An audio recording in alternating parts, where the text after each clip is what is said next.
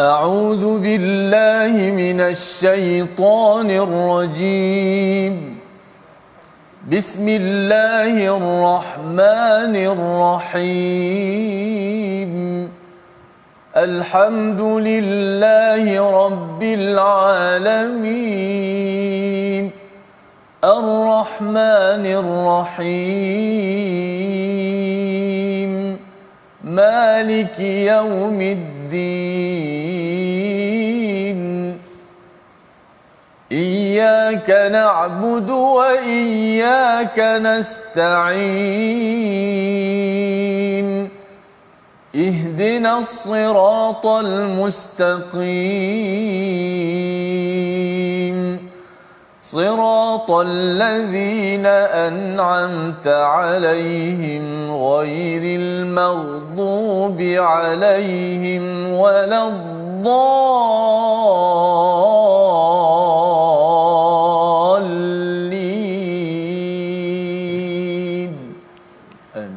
Assalamualaikum warahmatullahi wabarakatuh. Alhamdulillah wassalatu wassalamu ala Rasulillah wa ala alihi wa man wala syada la ilaha illallah syada Muhammadan abduhu wa rasuluh. Allahumma salli ala sayidina Muhammad wa ala alihi wa sahbihi ajma'in. Amma ba'du. Apa khabar tuan-tuan dan puan yang dirahmati Allah sekalian? Kita bertemu dalam My Quran Time baca faham amal pada hari ini, hari Jumaat penuh barakah untuk sama-sama kita melantunkan untuk kita tilawah al-Quran untuk kita terus mendapat panduan daripada ilahi dan sudah tentu kita ingin meneruskan pada surah Ad-Dukhan pada hari ini ini bersama Al-Fadil Ustaz Tirmizi. Apa khabar Ustaz? Alhamdulillah baik Safar apa khabar? Alhamdulillah Ustaz. Ya. Suara masih lagi apa lepas raya lah katakan Aha, masih raya. Sangkut ya. Sangkut lagi. Jadi kita doakan yang terbaik pada tuan-tuan yang berada di rumah untuk sama-sama kita diberkati. Kita mulakan majlis kita dengan doa. Subhanakala ilma lana illa ma 'allamtana innaka antal alimul hakim. Rabbi zidni ilma. Mari sama-sama kita saksikan apakah sinopsis bagi halaman 498 iaitu pada ayat yang ke-40 ya hingga ayat yang ke-50 berbagai kengerian hari kiamat yang dihadapi orang-orang kafir dan pelaku maksiat diteruskan pada ayat 51 hingga ayat 59 berbagai kenikmatan yang didapati oleh orang yang bertakwa di dalam syurga Allah Subhanahu wa taala. Inilah kesimpulan daripada surah Ad-Dukhan. Sama-sama kita baca dipimpin Al-Fadil Ustaz Tirmizi untuk ayat 40 hingga ayat yang ke-50. Silakan Ustaz. Baik, alhamdulillah terima kasih uh, Fadil Ustaz uh, Tuan Fazrul penonton-penonton sahabat-sahabat yang dimuliakan alhamdulillah syukur pada Allah Subhanahu wa taala. Kita dapat meneruskan lagi uh, my Quran time baca faham amal. Dan kita berada di akhir suratul dukhan uh, yang sudah pasti uh, ayat-ayat sebagaimana sinopsis tadi uh, menggambarkan kepada kita bahawa uh, akhirat uh, satu perkara yang kita imani dan yang lebih besar daripada itu ialah kerana uh, hari itu hari dibalas dibalas segala apa yang kita kerjakan dekat dunia ini eh, moga-moga Allah Subhanahu Wa Taala ampunkan dosa kita dan selamatkan kita daripada kemurkaannya dan selamatkan kita daripada masya-Allah kalau kita tengok ayat-ayat ini ini sebahagian daripada bentuk eh, seksaan-seksaan ahli neraka. Mudah-mudahan Allah Taala selamatkan kita. Amin ya rabbal alamin. Amin. Ayat 40 hingga ayat 50 kita baca terlebih dahulu.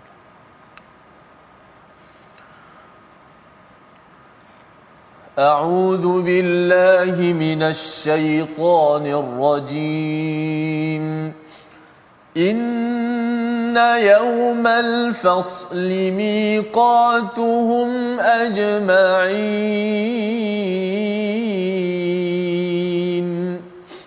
يوم لا يغني مولا عن مولا شيئا. يوم لا يغني مولا عن مولا شيئا ولا هم ينصرون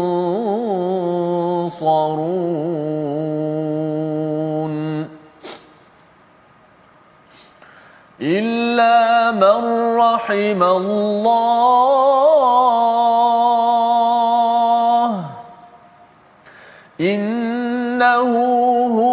العزيز الرحيم. إن شر إن شجرة الزقوم طعام الأثيم. كالمهل يغلي في البطون. كغلي الحميم. خذوه فاعتلوه إلى سواء الجحيم. ثم صبوا فوق رأسه من عذاب الحميم. ذق إنك أنت العزيز الرحيم. ذق إنك أنت العزيز الكريم. ذق إنك أنت العزيز الكريم. إن هذا ما كنتم به تمترون صدق الله Surah Allah Nazim itulah bacaan daripada ayat 40 hingga 50 daripada surah Ad-Dukhan untuk membuat kesimpulan kepada halaman ataupun surah yang ke-44 ini bagaimana kalau kita melihat kepada apa yang telah kita bincangkan semalam iaitu salah satu daripada penekanan di dalam surah ad-dukhan ini Allah menceritakan wama khalaqnas samawati wal ard wama bainahuma la'ibin. Pada ayat yang ke-38 iaitu Allah tidak menjadikan langit dan bumi ini uh, untuk main-main ya untuk tidak ada tujuan. Tetapi Allah kata wama khalaqnahuma illa bil haqq iaitu dengan kebenaran ustaz ya. Hmm. ada tujuan ada tujuan tujuan. Bila ada langit dan bumi ini ada tujuan, kita yang kecil ini sudah tentunya lebih lagi ada tujuan apabila Allah menundukkan langit dan bumi ini untuk kita sebagai sebagai manusia di dalam kehidupan kita. Jadi Allah menyatakan pada ayat 39, walakinna aktsarahum la ya'lamun, tetapi ramai manusia yang tidak tidak mengetahui dan tidak mencari ilmu untuk untuk mengetahui hakikat perkara bahawa hidup kita ini ada tujuan.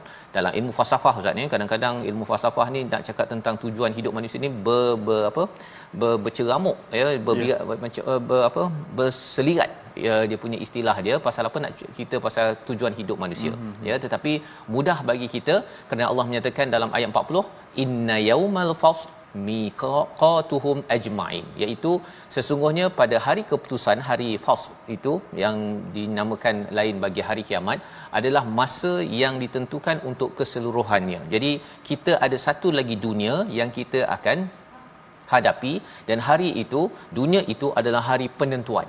Yaumal fasl bukannya hari untuk bekerja bukan hari untuk kita berusaha habis. Hari berusaha adalah hari kita berada di atas muka bumi ini. Jadi ini menerangkan kepada kita bahawa al-haq ataupun kebenaran yang ada ini melambangkan kepada tujuan hidup kita. Tujuan hidup kita ustaznya mesti kena bersedia semua apa yang kita buat akan diputuskan. Sama ada yang kita buat ini membawa kita makin dekat kepada syurga ataupun mendekatkan kita kepada azab Allah Subhanahu Wa Taala naudzubillah min zalik. Sebabnya pada ayat yang ke-41 Allah menyatakan tentang uh, bagaimana hakikat bila dah sampai ke akhirat yauma la yuni maulan am maulan. Ya iaitu pada hari tersebut tak guna segala sahabat-sahabat ya yang rapat. Semuanya sedikit pun tidak berkesan. Walahum yunsarun dan tidak ada yang boleh menolong. Ya kat dunia kita ada ramai kawan ustaz ya. Kalau katakan kita buat silap ke buat baik ke ada kawan yang backup kita. Betul. kalau kita dekat Facebook kan kalau kita komen kalau kita banyak follower lagilah orang lain backup kita. Kalau ada orang yang kutuk kita pun dia akan backup ya. Itu dekat dunia sahaja. Follower Facebook follower di atas muka bumi ini maulan am maulan syai'a ini semuanya la yu'ni tidak bermanfaat tidak berguna. Walahum yunsarun dan tidak juga akan dibantu. Tak ada siapa boleh bantu ustaz ya. Kalau rasanya pada waktu itu seseorang itu sudah di, uh, di di diberi azab tidak ada siapa yang dapat bantu. Kalau dia diberi rahmat maka itulah hakikat yang terbaik yang kita harapkan illa marrahimallah kecuali dengan rahmat daripada Allah Subhanahu wa taala. Innahu huwal azizur rahim. Sesungguhnya dialah dialah yang maha perkasa lagi maha penyayang. Allah ulang innahu itu sebenarnya hu itu huwa maksudnya kemudian huwa tu ulang lagi. Kemudian al aziz ar rahim ya. Allah ini maha perkasa maha penyayang. Kita dah tahu Allah maha perkasa maha penyayang banyak kali ulang dalam Quran. Tetapi di sini Allah nak menyatakan bahawa Allah nak perkasa nak berkuasa Allah punya hal. Ha lebih kurang gitulah ustaz ya. Nak buat apa saja Allah boleh buat tetapi bila Allah menyayangi Allah akan pilih berdasarkan kepada ciri-ciri yang telah pun Allah beritahu. Dia lebih kurang kalau macam kita ada dewan pembandaran lah ya majlis bandaran dia penguat kuasa datang dia boleh je dia nak uh, memberi peluang orang ni okey awak diberikan keampunan ataupun awak dimudahkan urusan uh, parking ke apa sebagainya. Tetapi syaratnya mestilah mengikut peraturan yang ada ya selama ini dah ikut peraturan mungkin boleh bagi diskaun ke apa sebagainya. Tetapi kalau katakan kita sendiri yang tidak mengikut peraturan daripada aziz maka sudah tentunya sukar untuk kita mendapatkan kasih sayang daripada daripada Tuhan yang memberikan peraturan dalam hidup kita. Itu sebabnya Allah memberikan tahu kepada kita antara cabaran ataupun azab di akhirat nanti. Peranannya adalah untuk kita rasa takut untuk kita rasa jelas bahawa saya tidak mahu nampak perkara ini ya. Dia adalah serius ustaz ya. Pasal kadang-kadang kalau dekat luar negara saya dulu kalau orang cakap tentang neraka ni hell ni uh, istilah bahasa Inggerisnya dia cakap main-main ni dia buat lawak dia kan. Kadang-kadang dia marah kada kawan dia pun dia cakap bloody hell ha, kan. Benda-benda begitu uh, melambangkan lawak kadang-kadang main-main. Tetapi hmm. di dalam hal ini azab ini adalah sesuatu yang real Salah satunya inna syajarataz zakum iaitu salah satu daripada azab di akhirat nanti ialah di dalam neraka pohon zakum Ustaz ya. Ya. Kita dah belajar sebelum ini pohon zakum ini kalau makan itu habis hancur perut tersebut dan bila perut itu uh, elok balik dia akan makan lagi pada waktu itu. Ta'amul athim dan uh, makanan ini adalah untuk orang yang berdosa. Mengapa dia dapat makanan ini? Pasal di dunia ini dia ambil makanan yang yang berdosa, dia rasakan bahawa oh dia mendapat uh, rasuah, dia boleh tipu orang, bisnes dia tipu sana, tipu sini, uh, dapat duit tak hantar barang, dia rasakan bahawa dia sudah rasa aman. Rupa-rupanya dia sedang me, me, memasukkan neraka ataupun zakum ke dalam ke dalam perutnya. Pada ayat yang ke-45, 46, 47 kita nak baca sekali lagi menjelaskan apa lagi gambaran tentang azab di akhirat nanti yang berkaitan dengan perut kita. Ha, mengapa perut ini dikaitkan? Kerana biasanya orang cakap perut ini ialah kalau hari raya saatnya inilah masa untuk kita bergembira kan. Tapi rupa-rupanya perut ini dia ada apa liability akan ditanya oleh Allah SWT makanan jenis apa yang dimakan halal ataupun tidak halal. Ayat 45 46 47 kita baca sekali lagi. Silakan Ustaz. Baik insyaallah uh, Safas uh, ayat 45 46 47 uh, menjelaskan lagi bagaimana sengsaranya siksaan ahli neraka yang seharusnya kita bila baca ayat ini uh, kita menghadirkan rasa gerun dan takut kerana rahmatnya Allah Allah beritahu awal-awal ini antara bentuk siasaan. Mm-hmm. dan kita pun tahu bila sebut panas bila sebut tembaga cairan semua kita tahu macam gambaran panasnya. Di dunia ini kita dapat gambaran akhirat asyaddu eh, lebih berat lebih lebih eh, tak tergambar kita. Maka marilah sama-sama kita baca dengan perasaan takut mengharap pada Allah Subhanahu Wa Taala. Dan kita tadabbur ayat 45 46 47 auzubillahi minasyaitanir كالمهل يغلي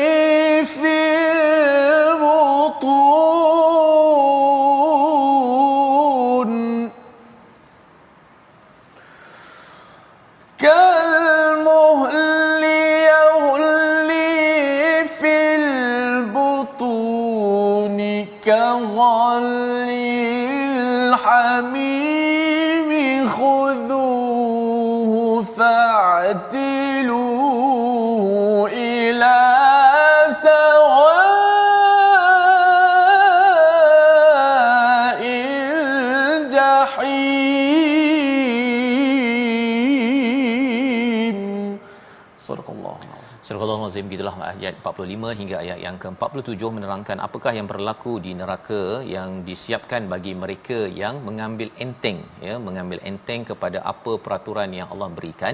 Dan Allah menyatakan pada ayat yang ke-45 itu kal muhliya li fil butun iaitu seperti tembaga ya air tembaga cair tembaga. Yuli ini ayat ataupun yali ini maksudnya Ustaz macam kalau uh, di, dinyatakan pada ayat 46 tu juga kalau air dalam uh, cerik mendidih tu kan yang yang menggelak tu ha, yang itu adalah yali maksudnya bukan tembaga itu yang yang yang keras tetapi cair dan cair itu bukan kerana sejuk. Cairnya itu sambil menggelegak, menggelegak. diletakkan ke dalam perut kaghalyil hamim seperti air yang sangat panas dan apa yang dibuat? Khuzuhu fa'tilu iaitu ambillah orang ini dan seret kepada tengah al-jahim. Di tengah-tengah jahim itu kerana ia bukan sekadar dapat azab tepi-tepi dia diletak tengah-tengah masa kat atas dunia ustaz ya. Hmm. dia makan perkara yang haram ataupun berbuat perkara yang haram ni sampai tengah. Ha sampai tengah itu kira habislah. Dia rasakan puas makan benda haram buat perkara haram bukannya dengan rasa bersalah ingin memohon keampunan ingin kembali pada Allah maka insya-Allah apabila seseorang itu tersilap patah balik takkan dapat berada di tengah-tengah al-jahim. Tetapi bila diletakkan sawa'il jahim di tengah-tengah neraka al-jahim ini nak menunjukkan orang ini memang dia dah hatinya dah macam batu ustaz ya buat perkara jahat buat perkara haram kalau rasuah tu dia dah rasa tak ada rasa bersalah kepada rakyat. Dia rasakan bahawa ini memang hak saya dan dia kalau tidak dapat kuasa dia akan terus mencari kuasa kerana dia nak isi perutnya itu dengan apa? Dengan kalmuhli iaitu dengan cairan tembaga. Kalau orang tahulah itu yang berlaku Ustaz ya. Rasanya orang sanggup untuk uh, stop berhenti daripada menjadi pemimpin yang mengambil rasuah. Nah, jadi pemimpin tak ada masalah tetapi yang terlibat dengan rasuah. Pegawai-pegawai kerajaan ataupun di mana saja kita tuan-tuan walaupun kita diberhentikan ustaz ya tepi jalan diberhentikan oleh apa uh, polis ke apa ke jangan main hulu kan? Pasal hulu itu bersedia untuk kita menggelegakkan perut kita. Itu yang perlu kita bayangkan ketika nak hulur pada polis ke ataupun kalau polis nak ambil uh, apa wang rasuah ataupun nak tipu orang buat projek-projek yang menghancurkan orang lain, kena ingat bahawa kita bawa cairan tembaga untuk anak kita di di rumah yang kita doakan. Bukan kita lah ustaz ya. Jadi peringatan ini Allah beri kepada kita agar agar kita memandang serius. Memandang serius Allah tak bagi terus hari ini ustaz ya Cuba bayangkanlah orang makan rasuah hari ini terus menggelegak. Rasanya tak ada orang nak ambil rasuah ataupun nak menipu dalam dalam urusan uh, berniaga dan sebagainya. Dan ini dinyatakan sehingga ayat yang ke-48. Dan ayat 49 apa dia nyatakan? Dzuqa ya, rasakanlah innaka antal azizul karim. Sesungguhnya engkau adalah al azizul karim. Ha ni apa ceritanya? Abu Jahal Ustaz ya? Dalam asbabun nuzulnya menyatakan bahawa uh, tak kisah kan? Aku ini berkuasa aku ini mulia nak bercerita pada Nabi sallallahu alaihi wasallam pasal dia adalah orang pemimpin di di Mekah itu sendiri. Jadi Allah nyatakan innaka antal azizul karim. Perli. Ha, perli kepada orang-orang yang sama geng dengan Abu Jahal. Apa poinnya Abu Jahal ni orang pandai tetapi sombong dan juga dia merasakan kemuliaan sebenar-benarnya adalah pada dia bukannya dengan menjadi orang yang bertakwa kepada Allah Subhanahu Wa Taala. Sehingga kan ayat 50 inna hadza ma kuntum bihi tamtarun. Ini adalah apa yang berlaku kerana apa yang kamu ragukan. Bercakap tentang bercakap tentang orang yang ambil rasuah, yang sombong, ya sebenarnya dia ragukan betul ke akhirat ni uh, hebat sangat kan? Uh, panas ke uh, tak apa kot. Saya masih okey. Yang penting kerana keraguan-keraguan itu merasakan bahawa kuat kot nak letak tangan atas api kan? Ya? Maka itu yang menyebabkan seseorang itu merasakan uh, tak apa dosa itu perlu diteruskan. Dia rasakan uh, tak terkesan. Dia macam lalat je ustaz ya lalat dia dia tepi-tepi saja tetapi bagi orang beriman ya kita harapkan tuan-tuan dengan membaca ayat-ayat ini kalau kita rasa tersilap itu kita rasa macam dah gunung nak hempap kepada kita kita mohon ampun pada Allah Subhanahu Wa Taala. Membawa kepada perkataan pilihan kita pada hari ini kita saksikan iaitu ghala iaitu mendidih. Ya dua kali disebut di dalam al-Quran ghala ini maksudnya adalah seperti bunyi ya cerik yang ada air mendidih dengan bunyi itu adalah bunyinya. Ghala adalah salah satu daripada ciri di akhirat nanti bagi mereka yang yang meletakkan dalam perut perkara-perkara yang haram perkara-perkara yang dosa yang kita doakan agar kita tidak termasuk dalam kumpulan ini. Dan jika pernah kita buat kita cepat-cepat bertaubat uh, harta-harta kotor perlu diserahkan pada baitul mal. Dan dalam masa yang sama kita menunaikan zakat bagi harta-harta bersih yang kita kita ada. Jadi kita doa pada Allah SWT Allah jauhkan kita daripada azab an-nar wa qina azabannar selalu kita doakan. Dan kita menyambung selepas ini bagaimana pula tawaran daripada Allah kepada mereka tuan-tuan yang ingin membina takwa meneruskan roh Ramadan yang kita lewati beberapa minggu lepas. Kita berehat sebentar. My Quran Time, baca faham amal insya-Allah.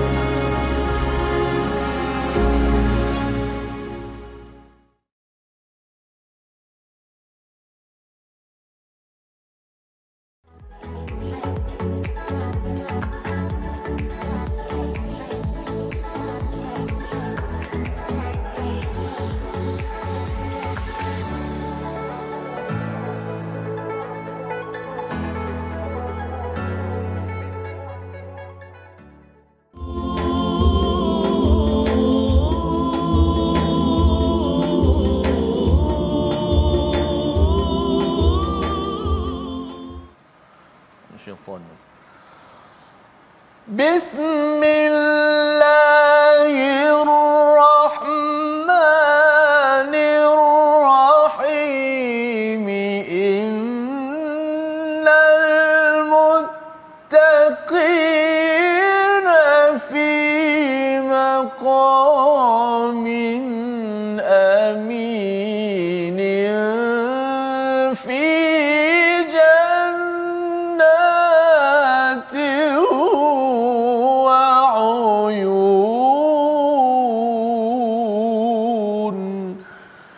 Sadaqallahul Azim Sesungguhnya orang-orang yang bertakwa Berada dalam tempat yang baik Tempat yang selamat. Iaitu dalam taman-taman Dan mata air-mata air. Masya Allah Tadi kita baca pada bahagian pertama Ayat 40 hingga ayat ke-50 eh, Kesesaraan bentuk seksa ahli neraka Orang yang mendapat kemukaan Allah. Kemudian ayat ini sambungan selepas ini Ayat yang ke-51 orang-orang yang bertakwa berada bertempat yang baik, tempat yang aman, yang selamat, yang menyeronokkan, yang bahagia, deritan-deritan nikmat yang Allah Taala senaraikan.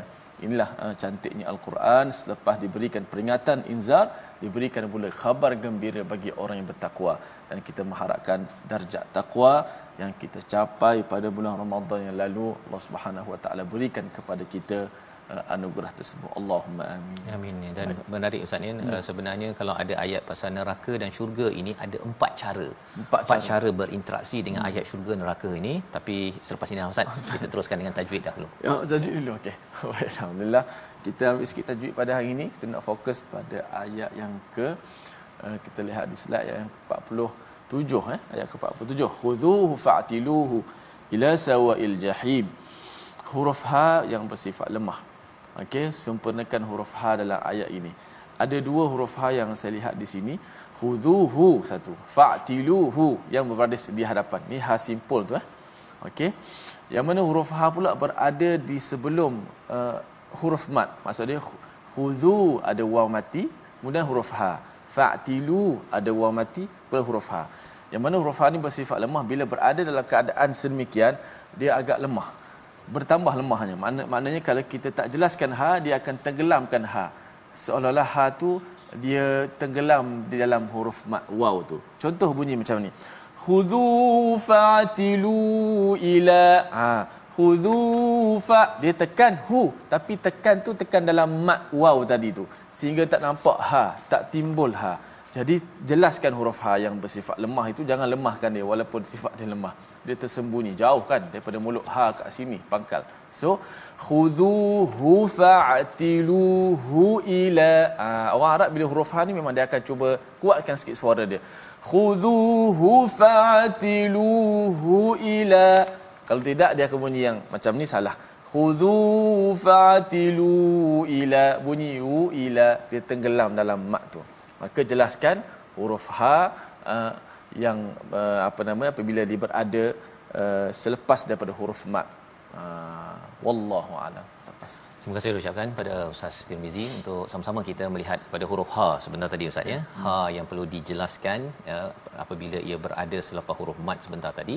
Dan uh, kita sudah pun melihat pada ayat 47 ya bagaimana khuduhu fa'tiluhu ila sawa'il jahim iaitu ambillah ya dan rentap sampai ke tengah jal jahim itu adalah salah satu daripada azab di bila direntap dan diletakkan di tengah-tengah itu dia bukan di tepi-tepi ustaz ya. Hmm. nak menceritakan kepada kita apabila kita uh, melihat orang berbuat dosa ataupun kita jangan sampai dosa itu sampai kita buat tengah-tengah ustaz. Tengah-tengah tu rasa sedap dengan dosa tersebut. Kita kena check balik.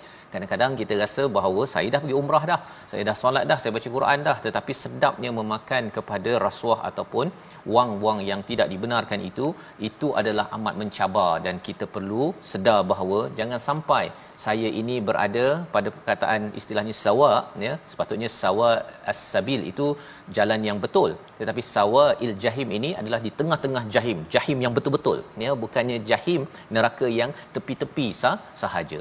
Jadi dalam berinteraksi dengan ayat neraka ataupun syurga ini ada paling kurang empat cara untuk kita berinteraksi di mana kita akan melihat dahulu ayat 51 hingga ayat 59 kita baca dahulu dan kemudian kita akan gunakan kaedah empat ini.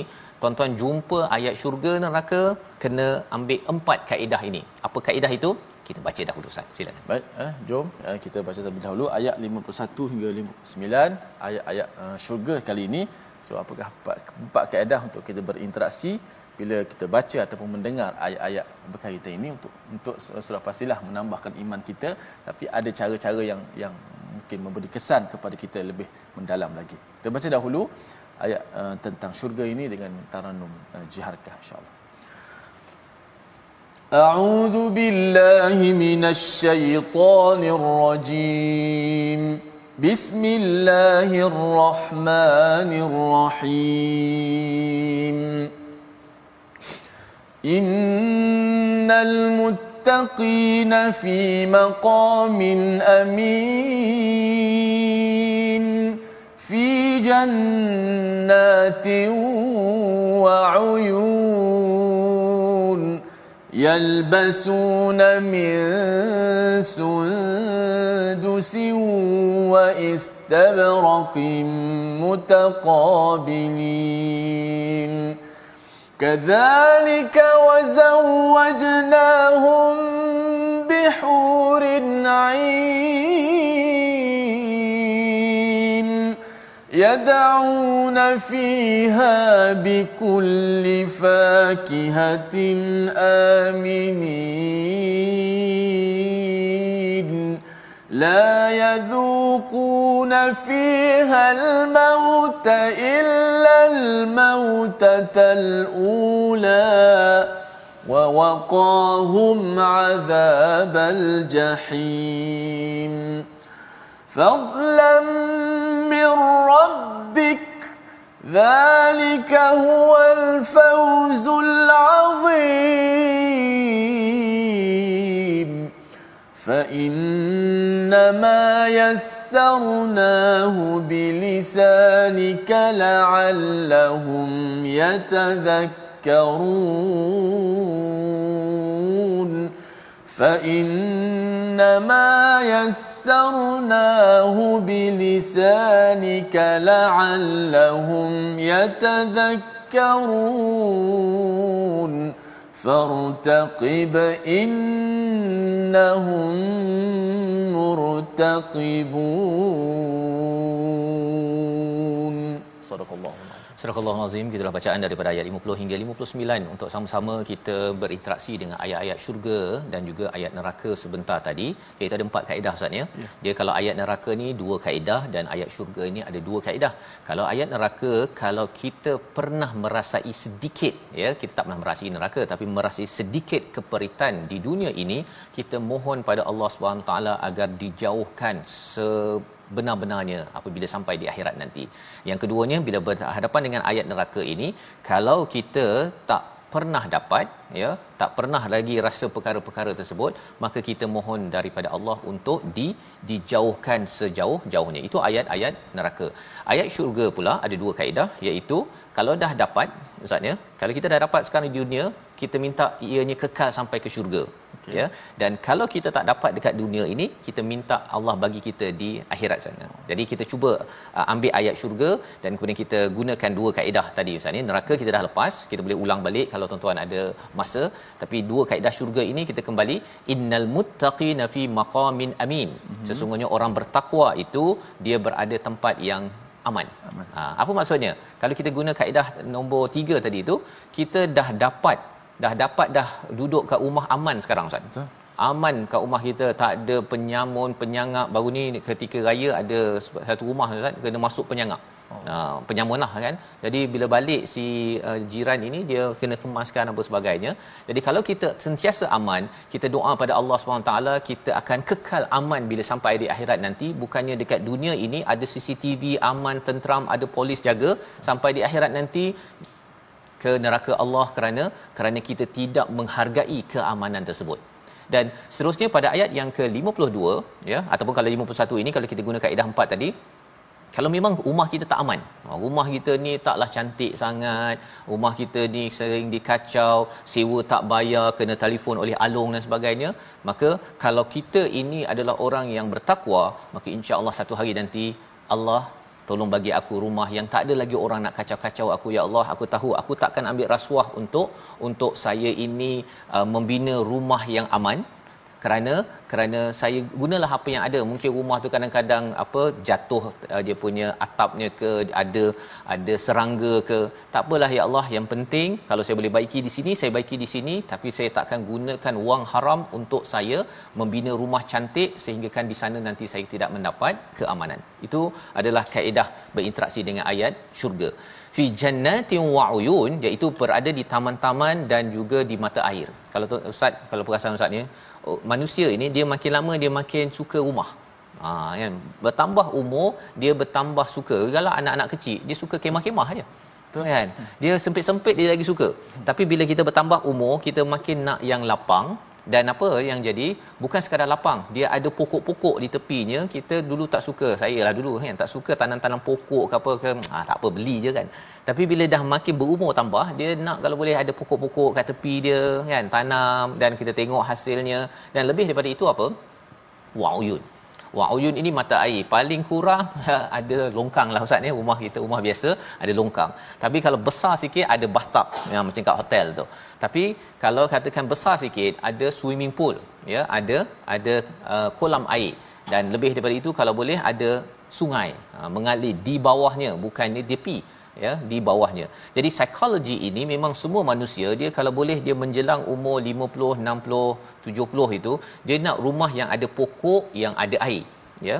Tetapi kalau tak dapat di sini ustaz ya, ada yang kata oh saya tak dapatlah ustaz. Rumah uh, saya tak sama macam rumah orang sebelah sana tu besar, ada swimming pool, ada pokok-pokok. Tak apa, sebenarnya bila kita beramal dengan kebaikan, insya-Allah Allah memberikan kepada kita fi jannatin wa uyun yalbasuna min sundusin wa istabraqin mutaqabilin iaitu dipakaikan pada mereka sundus kain sutra halus dan wa istabraq kain sutra tebal mutaqabilin. Maksudnya pakaiannya memang daripada sutra orang lelaki tak boleh pakai kat sini tak boleh pakai cantik. Di akhirat nanti insya-Allah cantik. Kalau di sini kita pakai cantik jangan sampai buat perkara yang haram sehingga kan kita masih lagi dikekalkan untuk pakai yang cantik-cantik. Dan di akhirat nanti istilahnya mutaqabilin berjumpa Ustaz ya bertemu antara satu sama lain. Dia kalau kat dunia ini dia kadang-kadang orang kaya dia jumpa orang kaya je. Orang miskin tu dia tak nak berjumpa tapi di akhirat nanti walaupun kita miskin di sini walaupun kita ni statusnya taklah berapa tinggi sangat tak ada orang nak jumpa tetapi kerana menjaga al-Quran menjaga perkara halal dalam hidup kita jauhkan perkara yang haram Allah izinkan kita untuk bertemu antara satu sama lain kita tidak akan dihina Ha, pasal bila kita tak jumpa orang Ustaz ya, kalau kita jamuan hari raya contohnya. Ada orang nak jumpa, kita nak jumpa seseorang, orang tu kata, "Oh, tak apalah saya sibuk." Contohnya. Kita akan rasa terhina perkara tersebut. Tapi tak apa, di dunia ini saja sementara kerana balasannya pada ayat 53 itu adalah amat-amat indah sekali. Selepas itu ayat Allah menyatakan 5 ayat 54 kadzalika wazawwajnahum bihurin ain. Ha ini apa maksudnya ustaz? Iaitu diberikan pasangan bihurin ain dengan bidadari yang bermata indah. Ha ya nanti ada orang tangkap, eh saya dah ada pasangan saya kan. Ni suami saya dapat pada siapa pula ni? Ha contohnya kan. Tapi sebenarnya uh, kalau si isteri suami itu ini perbincangan oleh beberapa banyak ulama, kalau suami isteri itu dua-duanya beriman di dalam syurga, maka inilah ketua bidadari yang berada di di syurga dan inilah uh, suami yang makin lama setiap hari Jumaat makin makin tampan dan tampan dan tampan. Tapi itu kalau dua-dua masuk syurga lah Ustaz. Betul. Ya, tapi kalau salah seorang dia tak masuk syurga, itu yang kita bincang sebelum ni, rugi. Rugi bagi orang yang tidak masuk syurga kerana apa? Kerana kalau katakan salah seorangnya tak masuk, maka dia tidak lagi dapat bertemu dengan dengan pasangan ataupun ahli keluarga. Pada ayat 55 dan ayat yang ke-56 kita baca sekali lagi menceritakan lagi apakah balasan di syurga agar kita di dunia ini dapat melihat dalam perspektif jangka masa panjang ya buat apa-apa kita jangka masa panjang berfikir panjang inilah hasilnya. Jika kita melabur dalam dalam pahala dan amal tahan sekejap untuk Allah Subhanahu Wa Taala. Ayat 55 ayat 56 silakan ustaz. Baik.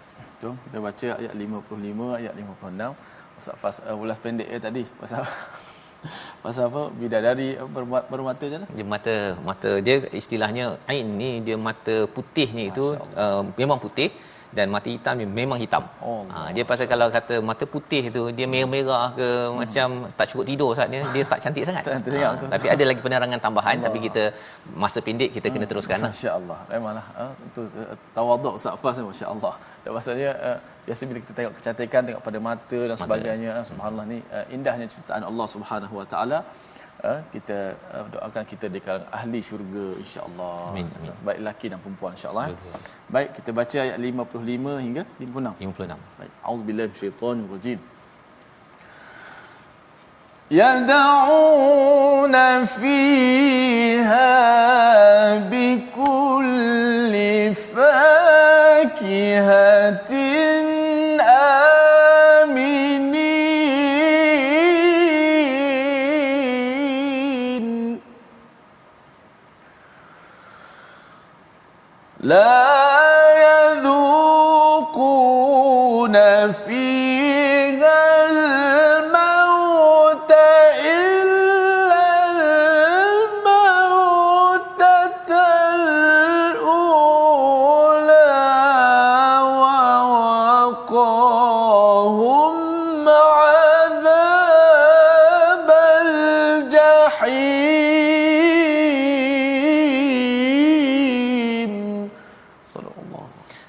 Nazim itulah bacaan ayat 40 54 dan 55 ya 55 dan 56 di mana Allah menyatakan yad'una fiha bikulli fakihatin aminin. Iaitu mereka boleh minta sahaja apa-apa sahaja buah-buahan aminin orang-orang yang aman ya. Apa kait apa maksud di situ?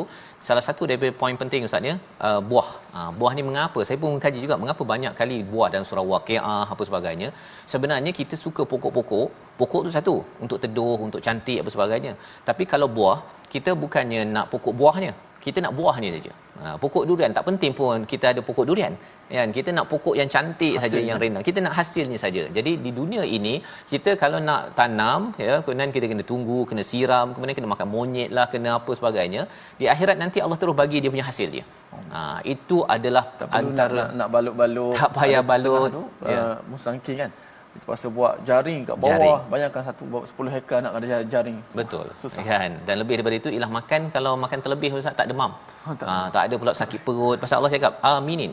Ya, amannya daripada nak kena tanam, aman daripada sakit perut, aman daripada demam terlebih makan musangking hmm. ataupun aman bagi tuan-tuan yang ada diabetik. Diabetes kan, dia tak, Tak boleh makan buah. langsung lah. Ya. Tak ada mudarat langsung. Tak ada mudarat langsung ya. Kerana apa? Kerana di dunia ini. Allah. kita ada uh, kekangan-kekangan yang ada tapi tak apalah ya Allah walaupun saya tak, tak boleh makan itu tak boleh makan ini tapi saya tetap juga untuk beribadah padamu maka Allah berikan balik semula ustaz ya. Pasal ada setengah orang ialah yang halal dia tak boleh makan yang haram dia makan. Ha kan? Jadi perkara-perkara itulah yang kita cuba jaga agar Allah beri ganjaran ini. La yadhuquna fihal maut ya. Mereka itu tidak merasai maut mir rabbik ataupun illal mautatal ula ya. Kecuali kematian yang pertama pert- iaitu kematian selepas kita hidup di dunia ini itulah kematiannya ya. Wa waqahum azabal jahim iaitu mereka itu dipelihara daripada azab jahim. Maksudnya masuk syurga tak langsung tak masuk ke neraka dan dalam macam sama ialah dia tak mati ustaz. Hmm. tak mati. Ini penting kerana apa? Kerana orang yang berada di neraka itu mereka akan mati berkali-kali. Dah mati kulitnya dihidupkan balik. Mati itu memang mencabar. Orang neraka kalau boleh nak mati ya. Orang di syurga tak nak mati jadi Allah kata memang mereka tak akan rasa mati di neraka pun tak akan rasa mati. Tetapi betapa dahsyatnya kalau di neraka itu kalau setiap kali mati itu saatnya maksudnya dia dia mati kulit timbul balik. Ut, apa usus dah terputus dah hancur hidup balik. Itu yang tak tahan tu. Tetapi di syurga ah yang itu yang kita harapkan yang kita dapatkan sebagai satu nikmat. Ya nikmat salah satu cabaran hidup kita ustaz ya. Kalau kita dapat banyak harta tapi nak mati kita pun rasa tak nikmat kan? Ha, tapi Allah beritahu di sini untuk kita yang bersedia untuk mati lepas ini tidak ada mati-mati lagi. Fadlan mir rabbik zalika huwal fawzul azim. Ini adalah semuanya kurniaan daripada Allah dan ini adalah fauzul azim kejayaan yang sebesar-besarnya. Ya dalam hidup kita ni tuan-tuan ialah kita kena tangguhkan ya kemenangan ataupun yang kita inginkan ada benda yang kita kena tunggu kita kena jaga dan Allah menyatakan ini akan terkesan kepada siapa seseorang yang sentiasa berinteraksi dengan ayat 58 sekali lagi ayat ini untuk memberi semangat kepada kita semua bersama dengan al-Quran silakan Ustaz ayat 58 Okay. Masya Allah. Kita baca sekali lagi ayat 58. Uh, saya ingat Ustaz Fahad Tebon ni. Kan? Maksudnya bila masuk syurga tidak ada apa lagi kesakitan, tak ada lagi klinik, tak ada. Tak ada cari nak cari bomoh tak ada. Tak ada. Sebab dia tak ada peraturan dah, kan? Ya. Ha, peraturan sekarang ni kita terikat dengan peraturan. Banyak peraturan walaupun macam mana pun tapi Allah beri kepada kita jalan dia. Kerana kalau uh, di hari akhirat nanti syurga tidak ada lagi peraturan. Dan itulah kenikmatan yang berpanjangan buat ahli neraka pula menjadikan kita rasa takut untuk melakukan maksiat kerana ia adalah seksa yang berperpanjangan. Ha, kalau kita tengok orang sakit kan, kita kata baik matilah sebab bila mati settle kan. Siang sangat bila teruk dia kena seksa. Tapi akhirat bayangkanlah ha, diulang diulang diulang ditambah seksanya. Ayat 58 ha, kita baca sekali lagi. Auzubillahi minasyaitanir rajim. فإنما يسرناه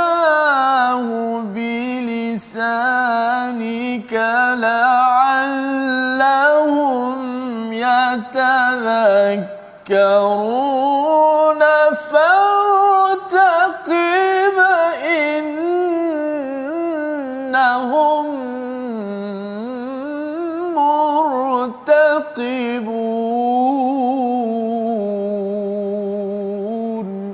صدق الله العظيم Sesungguhnya kami memudahkan Al-Quran dengan bahasamu agar mereka mendapat pengajaran, maka tunggulah sesungguhnya mereka itu juga sedang menunggu.